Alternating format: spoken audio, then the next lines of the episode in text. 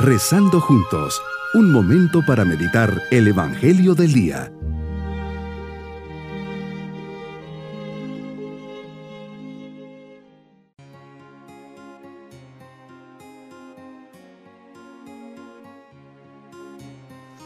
En este día 25 de enero comencemos pidiendo al Señor su bendición y bajo la intercesión de San Pablo, cuya fiesta de conversión recordamos.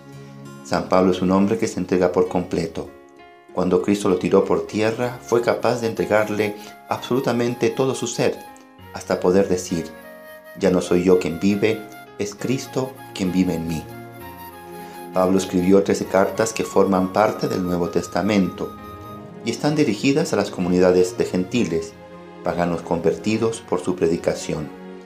En ellas les exhorta, les guía en la fe y enseña sobre ética y doctrina. Estas cartas son inspiradas por el Espíritu Santo y forman parte de la revelación divina, es decir, son palabra de Dios y por medio de ellas Dios mismo se da a conocer. Pablo es el instrumento en esta comunicación divina, pero al mismo tiempo las cartas nos ayudan a conocer al autor humano, reflejan su personalidad, sus dones y sus luchas intensas. Pablo nació con el nombre judío de Saulo, el cual mantuvo hasta su conversión. Era de una familia acomodada de Tarso, hijo de un ciudadano romano, por lo tanto él también era ciudadano romano.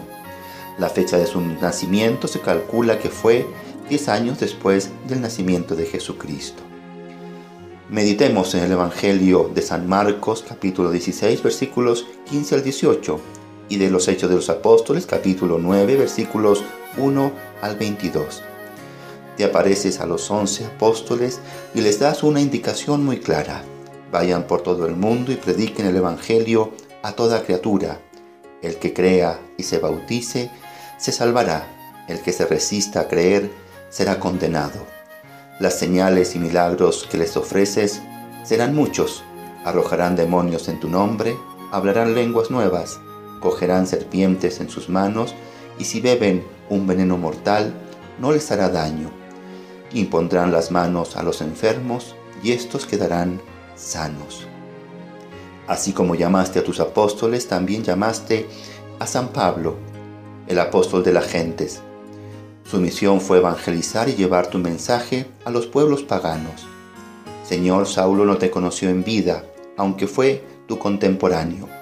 Fue un judío bien formado. Cuando tenía alrededor de 30 años va a Jerusalén y se percata de que la religión de sus padres estaba siendo desplazada por una nueva, el cristianismo.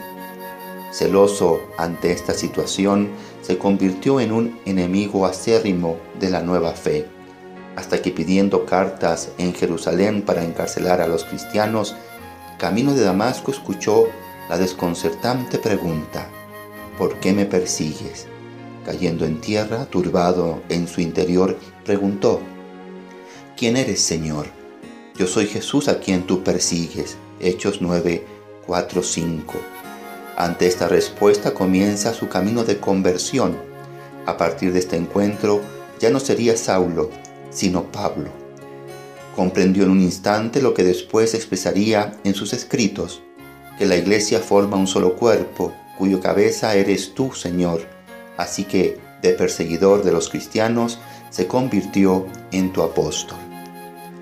La historia de cada vocación es única, personal e irrepetible. No hay dos iguales. Una de las características que definen el amor de Dios es la capacidad de cautivar a los hombres y mujeres de todos los tiempos. Ahora como hace 20 siglos Jesús continúas llamando y enviando a predicar a todas las naciones así como lo hiciste con San Pablo, San Francisco de Asís, San Ignacio de Loyola, Santa Teresa de Calcuta y San Juan Pablo II. Como la misión continúa, sigues llamando, porque cada época tiene necesidad de hombres nuevos que mantengan vivo y actual tu mensaje de salvación y tu infinito amor.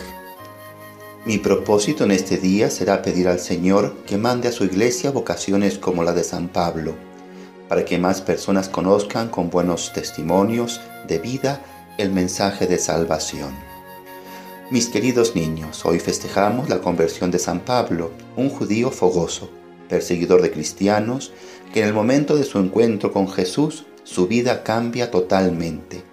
De perseguidor pasó a ser seguidor fiel, entregado y de un amor tan personal hacia Jesús que hizo que muchos paganos pasaran a la fe cristiana. Y nos vamos con la bendición del Señor y la bendición de Dios Todopoderoso, Padre, Hijo y Espíritu Santo, descienda sobre nosotros y nos acompañe en este día fortaleciendo nuestra fe. Bonito día.